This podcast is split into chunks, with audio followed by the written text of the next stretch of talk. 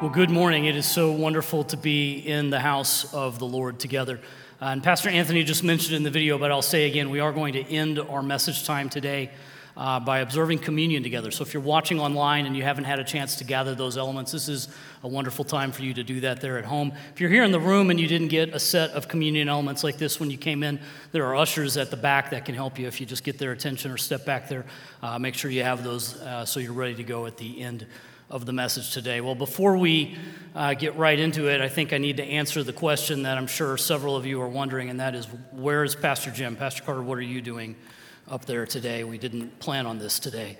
Uh, usually, I get to stand up here and tell you in the announcement time that Pastor Jim is uh, speaking in some amazing location today and involved in ministry and uh, strategic part of our world, or traveling to be involved in ministry in a strategic part of our world. I'm very happy to tell you today he's just on vacation today. This is the first, yeah, let's give him a hand in his absence today. This is the first Sunday in quite a while that he has traveled somewhere and not had to speak there. And uh, he was laughing. He said, I, I, When I go on vacation, I have to plan my own itinerary. I'm not used to that.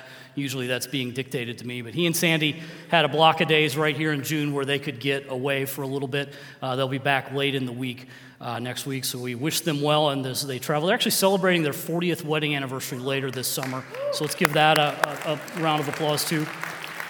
We will recognize that on the on the, the week of a little later this summer, but that's kind of this is their trip where they can take some extended time to celebrate that together. So uh, we really appreciate them. I tell you, uh, I get the privilege of working with Pastor Jim pretty closely. I have for a long time. And I can tell you, he is exactly the way you see him up here on Sunday. That's how he is in the office. He is the real deal, and he is a blessing to everyone on our staff team, and I know he is to you uh, as well. He's going to be back next week. We will have a special missions guest with us next Sunday, and then the following week is Father's Day, so we'll pick up the Mark series at the end of June.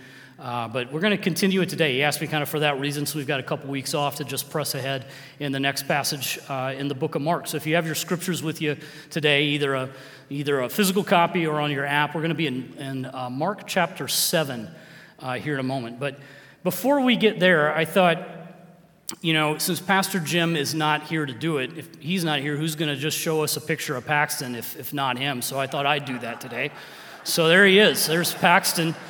I, I got thinking earlier this week, I don't think I've ever heard a bad sermon that started off with a picture of Paxton. So I don't know what that means.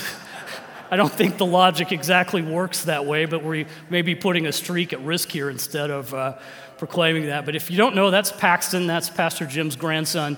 Uh, he lives in Texas. He's looking very dapper with his bow tie there. And uh, Pastor Jim actually showed that exact picture a few weeks ago. And he had mentioned that he was excited for me to see that picture uh, because of my love for bow ties. I had several people come up to me after uh, that service and say, Do you wear a bow tie? And I said, Do I wear a bow tie? Uh, uh, you must have never seen me on Thursday. As quirky as this sounds, I started years and years ago wearing a bow tie to the office every Thursday. You say, Pastor Carter, that's kind of weird. And I say, Yeah, it's pretty weird. Uh, but why? I, I, had some reasons when I started. I actually started it in 2006. I think if you'd have told me in 2006 that 17 years later I'd still be doing it, I would have questioned some of my decision making and uh, maybe not would have started it in the first place. Uh, but I have a picture that's proof. There it is. It's a much less cute picture. I had someone in first service say, Now, are these clip on bow ties? Oh, no. These are the kind you tie yourself. Is there any any other way uh, to represent your nerdiness than tying your own bow tie. That's, I think that's kind of how it started. It was just a silly thing uh, to kind of lean into the perception of me being the resident uh, nerd. And I didn't intend when I started it to keep it going, but it just seemed kind of every Thursday like a good thing to do. And I just kept doing it along the way. I evaluated the reasons why I was doing it. I actually have some reasons. I won't go into all of those today. Uh, but from time to time, I've paused to think, is this something that's worth continuing? That's actually what this picture is. If you look closely, that's a Facebook post. And that was from uh, March 19th of 2020, which was the first Thursday that our offices were closed during the pandemic. And I woke up that morning and I thought, well, this is a conundrum. I'm not going to the office. I am working. Do I, cons- do I keep Bowtie Thursday going? Do I put it on pause? Do I, you know, what, if I do it, why am I doing it? And ultimately, I decided that it was worth continuing because I think sometimes we have traditions. This has become a mini tradition for me. I think a tradition is sometimes, if we aren't careful, a tradition just becomes the thing that we do because it's the thing that we do. So I really evaluated that day is this just something I'm doing? What's my motivation? Is my motivation pure? And I decided that day, I actually wrote a little bit about it that day, that traditions can be good because they give us something to ground us when things around us are chaotic. It's something that's predictable in a world of chaos. So I wrote a little bit about that, that there's things can be changing all around us, but there's certain traditions that help us maintain a sense of normalcy. And in that sense, I felt like this was a tradition that's worth continuing. I'm probably now bought into it more than ever before. So if you ever see me on Thursday, you'll probably see me in a bow tie, uh, unless I'm on vacation. So, so that's kind of a quirky tradition that I have. It's pretty inconsequential. Some of the traditions we have, I think if we think about it in our lives, though, we all have some of those things. They're the things that we do because we've always done them this way, and that's Bow Tie Thursday for me. Uh, that one probably doesn't move the needle for anybody besides me, but there's other traditions that either we start ourselves, like Bow Tie Thursday, or that are handed down to us uh, from other people. And some of them matter a lot more. But this question about tradition and why they matter and what they mean is crucial to the text we're looking at today in Mark chapter 7. So let's go there now. Uh, verse 1 says, The Pharisees and some of the teachers of the law who'd come from Jerusalem gathered around Jesus. Now, we haven't seen these guys for a few chapters. They showed up last in kind of chapter 3 and chapter 4. You may remember that story. We'll reference it in a moment, but they're kind of up to their old ways. They're doing the same stuff we saw them doing before. So they gathered around Jesus and saw some of his disciples eating food with hands that were defiled, that is, unwashed. Now, defiled is a strong word. We're not talking about dust on their hands, they're literally talking about sin on their hands. It's, it's the outward appearance of sin that they may have come in contact with, is what the root on defiled there is talking about. It's this idea of like really grotesque filth. It's not their hands are a little dirty and they're going to get sick from eating. They're, they're concerned that they needed to wash the sin off of their hands before that goes into their body. And Mark gives us a little parenthetical description of what's going on there. He says, The Pharisees and all the Jews do not eat unless they give their hands a ceremonial washing, holding to the tradition of the elders. And when they come from the marketplace, they don't eat unless they wash. And they observe many other traditions, such as the washing of cups and pitchers and kettles. So, when we dig into this tradition, it actually has nothing at all to do with hygiene. Again, it's not about getting the dirt off of your hands. In fact, the, the Greek phrase there for ceremonial washing is pretty interesting. It says they wash with the fist. And there's some question about what that means. A lot of scholars think it means they really get after it with their hands, pour water over their hands, have someone else pour water over their hands so they can really scrub their hands well. There's other people who say it's just they're very zealous about it. It's like this is an important thing, and we're doing it to show that the importance of it and that and that we do it. And when they talk about washing when they come out of the marketplace, again, it's literally meaning we might have encountered some Gentile when we were in the marketplace, and it would be really bad if we had touched something that the Gentiles had touched and then we ate because we'd hate to get any of that Gentile messiness inside of us. We don't want to have it. What could be worse than having some Gentile inside of us? So they wash, make a big deal about this hand washing. And so in verse 5, so the Pharisees and teachers of the law asked Jesus, Why don't your disciples live according to the tradition of the elders instead of eating their food with defiled hands? And they got something they weren't bargaining for back from Jesus. He replied, Isaiah was right when he prophesied about you hypocrites. It's written, These people honor me with their lips, but their hearts are far from me. They worship me in vain. Their teachings are merely human rules. And you've let go of the commands of God and you're holding on to human traditions. These are some strong words. This is not what I would have expected if I asked Jesus about why are they, why are they or are they not washing their hands.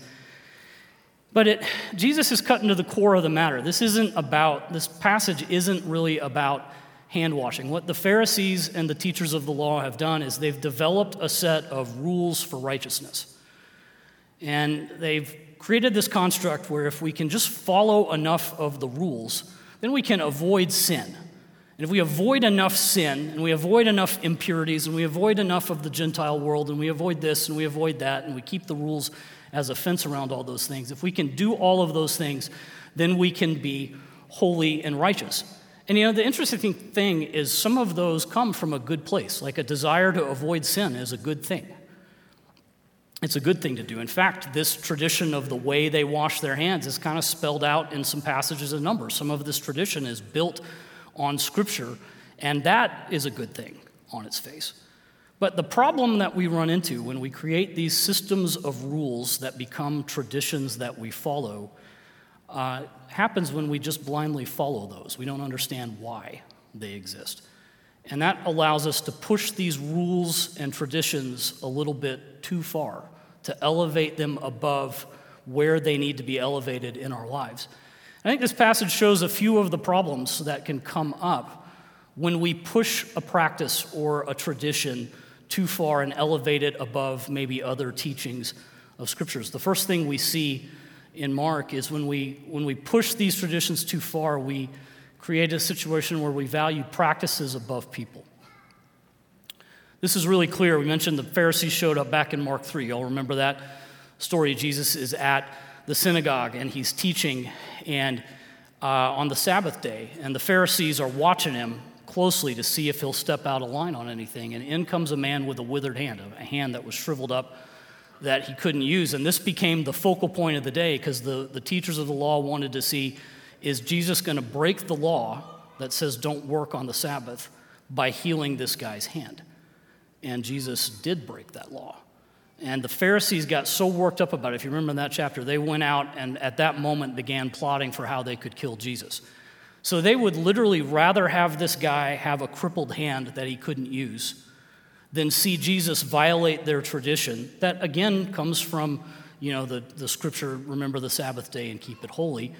There had become all of these rules that fenced around that.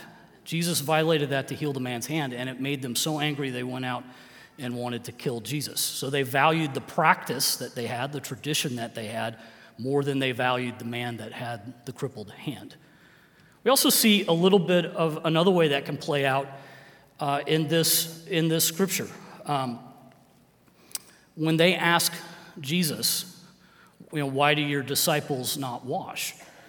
The interesting thing is, it doesn't say anything there that they were expressing any level of concern about the disciples. There's no indication here that they brought them water. There's no indication they said, Whoa, guys, don't you need to wash your hands?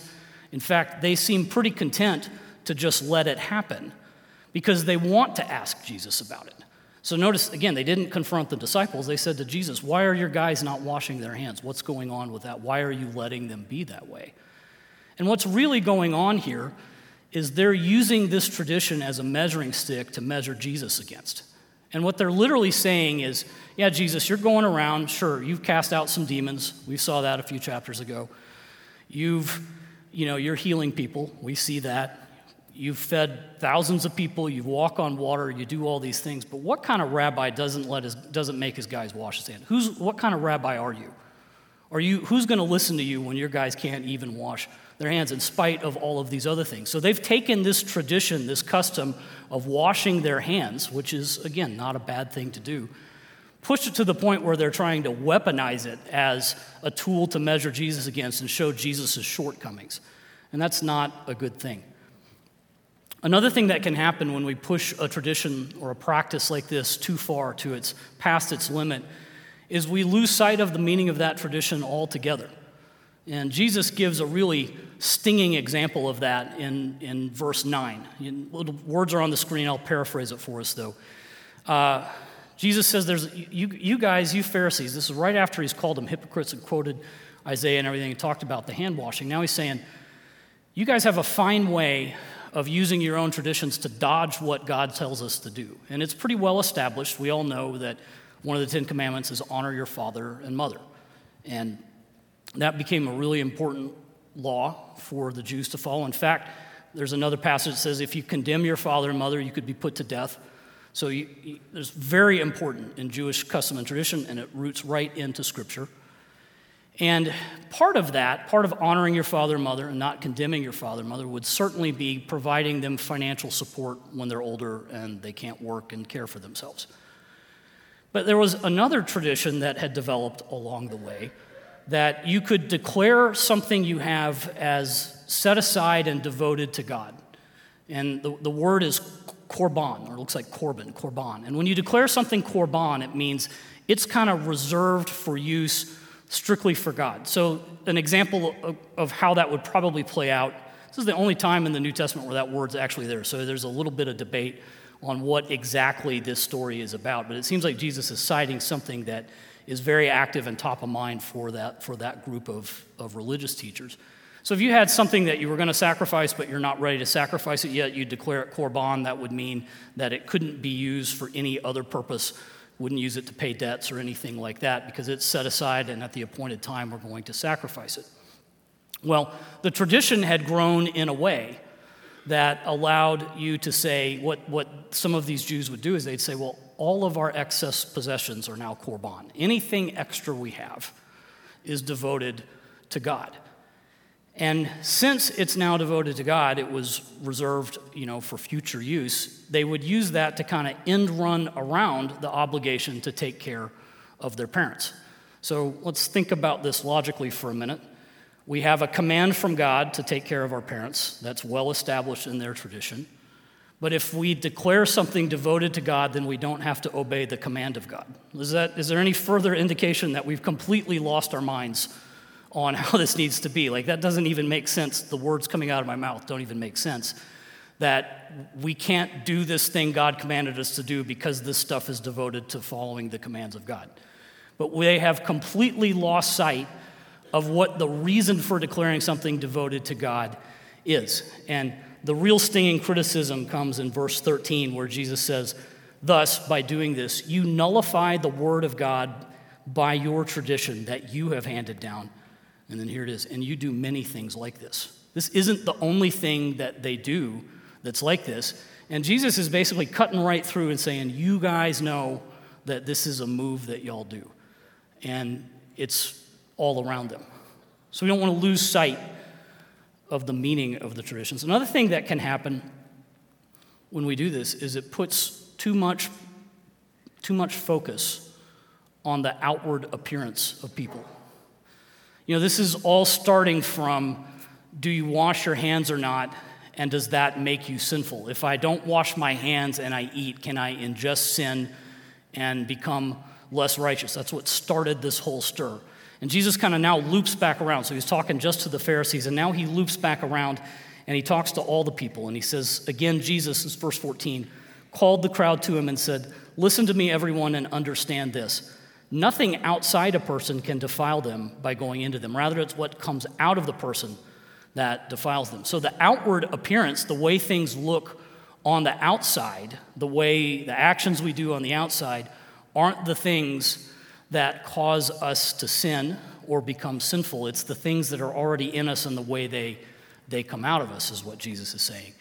And this is an interesting one because I, I can only see your outward appearance. Like, I don't have some kind of spiritual x ray vision up here where I can look right into your heart and see the condition of your heart. But guess what? You don't have that either. So you can't do that to me. All we see is the outside appearance. And it can be so tempting and easy. It's easy to read this chapter and go, well, I would never do that. But then when we go in our lives, we actually do some of these things.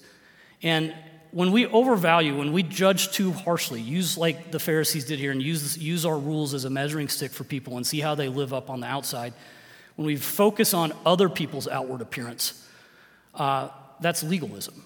We're creating a set of rules and a chart that you've got to live up to, and we're going to evaluate you not based on who you are. We're not going to see you for who you are. We're going to evaluate you by your outward expression of the rules, often that we've created, the standards that we've made.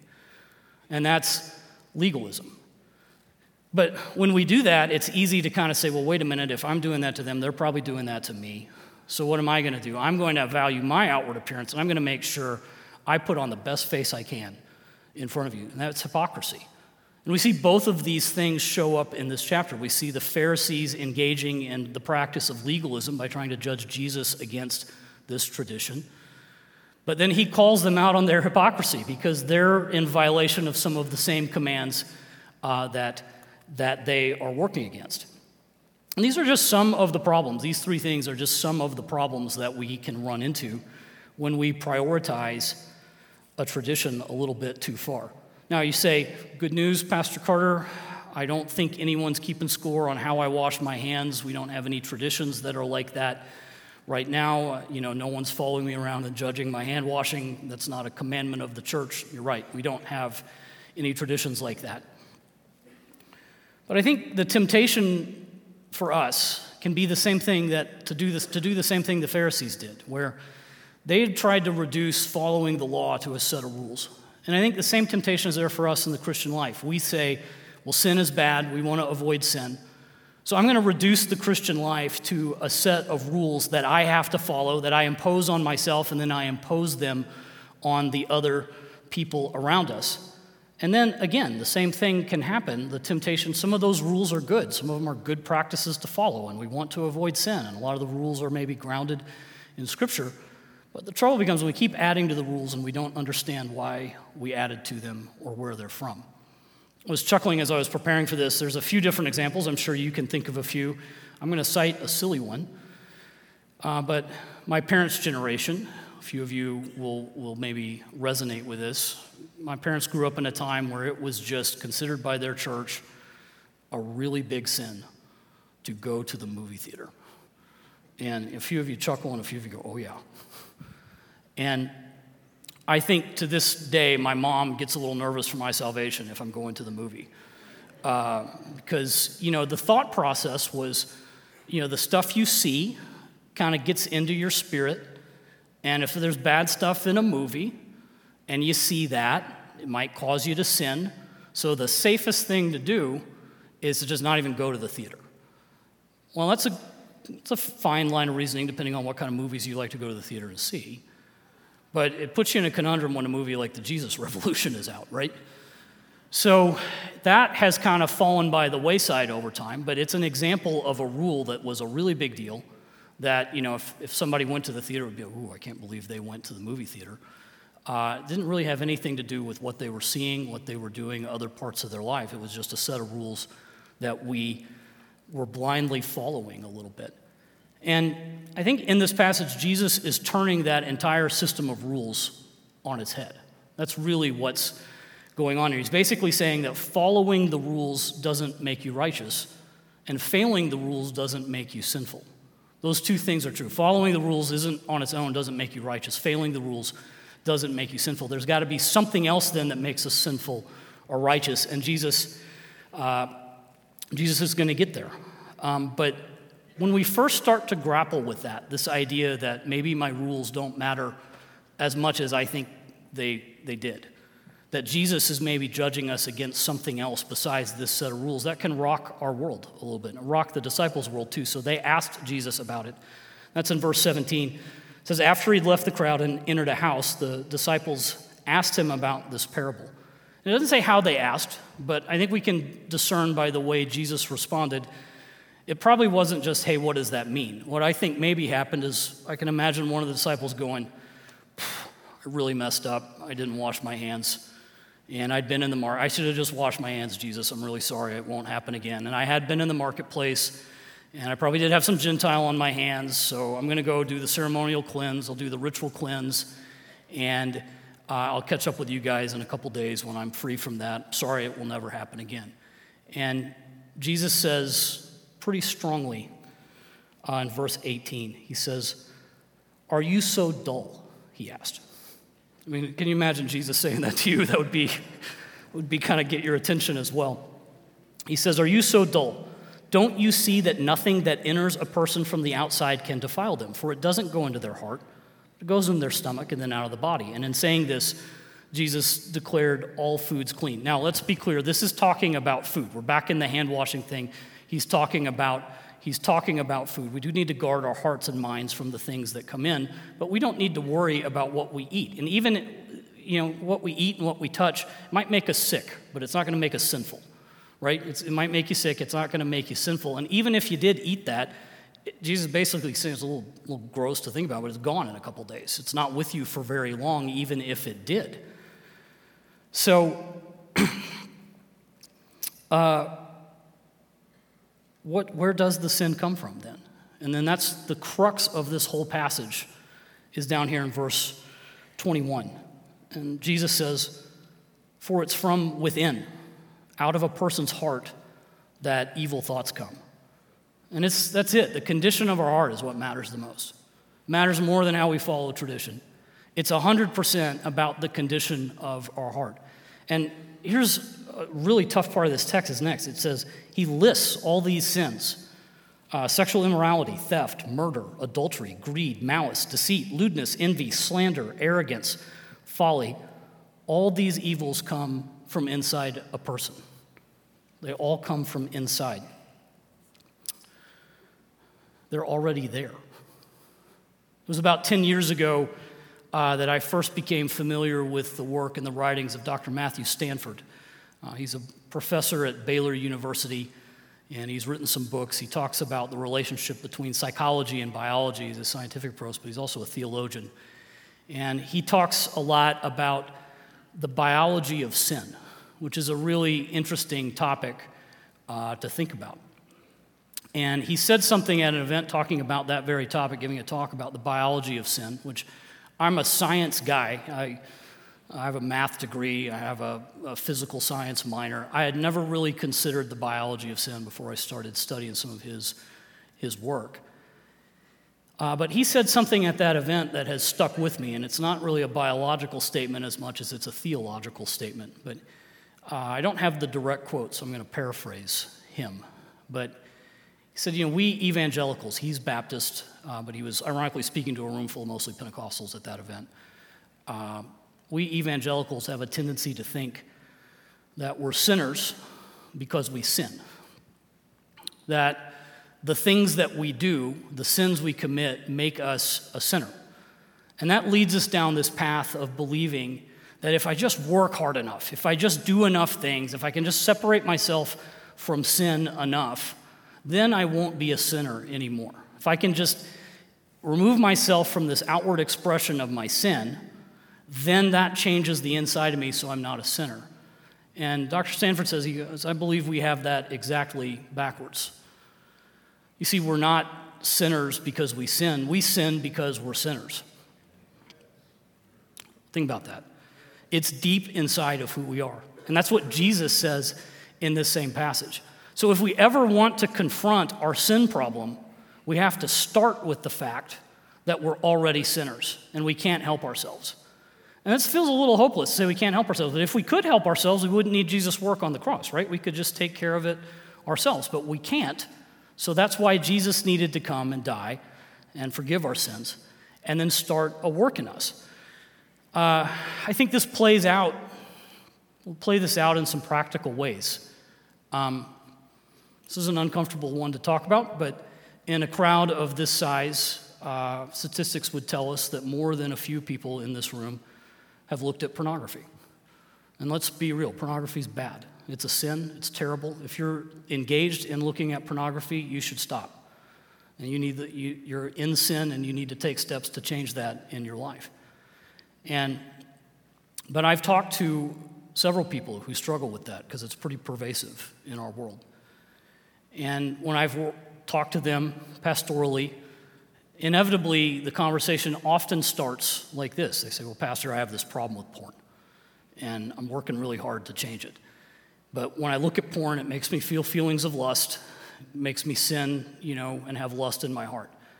So I'm doing all these things in my life to try and put roadblocks between me and viewing the pornography. You know, you stop the, stop the internet at my house and have filters on my phone and have accountability partners and all of these things I'm doing because if I can get enough roadblocks between me and the pornography, then the lust in my heart can be corrected because I'm not looking at porn. Well, Dr. Stanford would say, again, this is exactly backwards.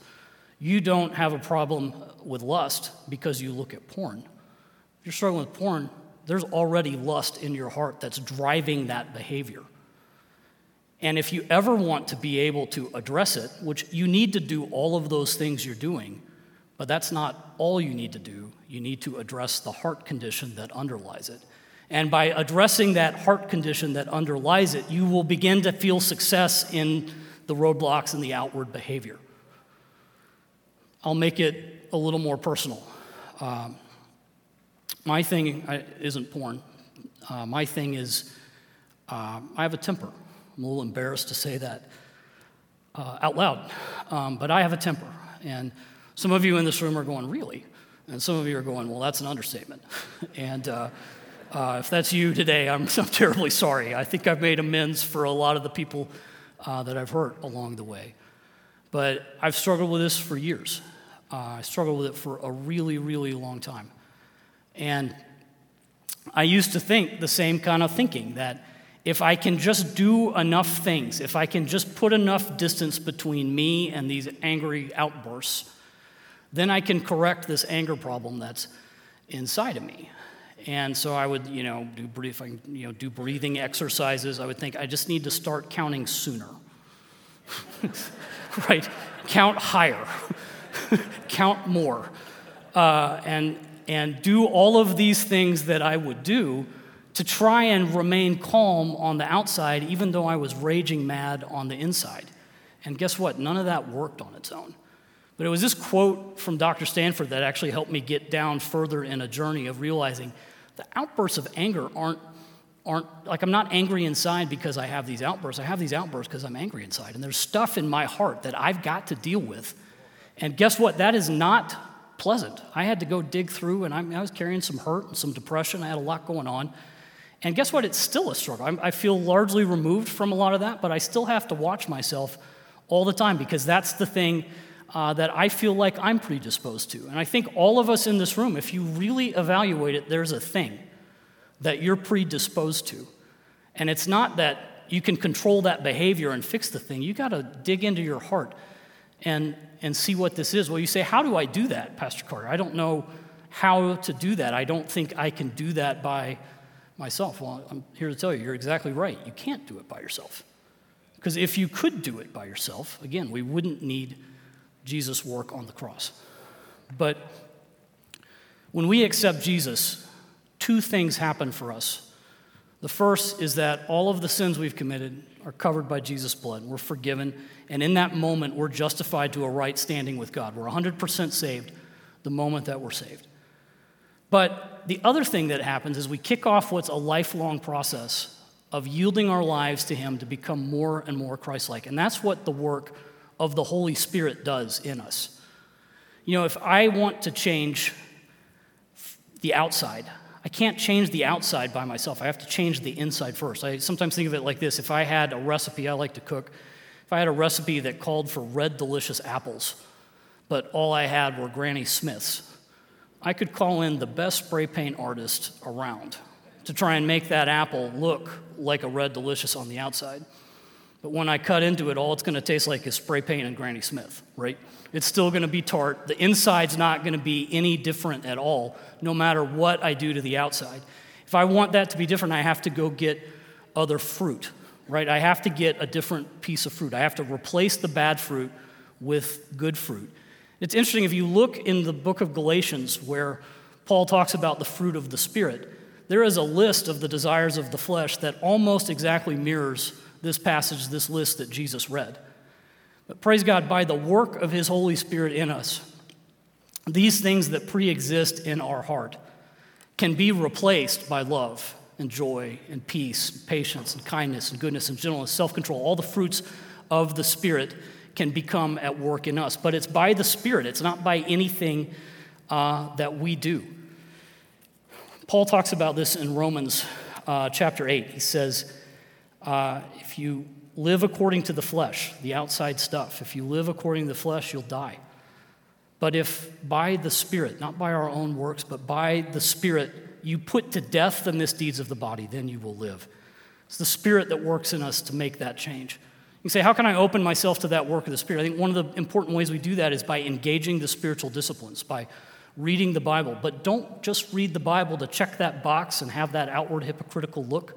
Don't say, you know, it's not the tradition of reading the Bible that helps the Spirit work in us. It's, it's studying the Word and letting it speak to us, letting God speak to us through His Word, internalizing it, memorizing some of it, and then letting it influence the way that we think and behave, not just checking a traditional box, but letting it infiltrate our heart. The same thing with our prayer lives. Same thing with accountability. Don't just have accountability for the appearance of accountability, really get in there and share with the people around you and have discipleship and fellowship together. And it's as we give ourselves to these things, God's, Spirit's, God's Spirit works in us and changes us deep inside our heart. Isn't that great? Romans 6, verse 17 says, Thanks be to God that though you used to be slaves to sin, we used to be slaves to our sinful nature, these things that pre exist in our heart. But you've come to obey from your heart, deep inside, the pattern of teaching that has now claimed your allegiance. Those is kind of a wordy way to say it, but it's saying it's not just a teaching, it's not just a tradition, it's become part of us. We've internalized that, and now we're loyal to it. It's not something we learn, it's something we're loyal to. It's part of who we are. You've been set free from sin, and you've become slaves to righteousness. Aren't you glad that we can let God's Spirit work in us and turn our back on that sin and work on us from the inside out and be bound to sin, as the, uh, bound to righteousness instead of our sin?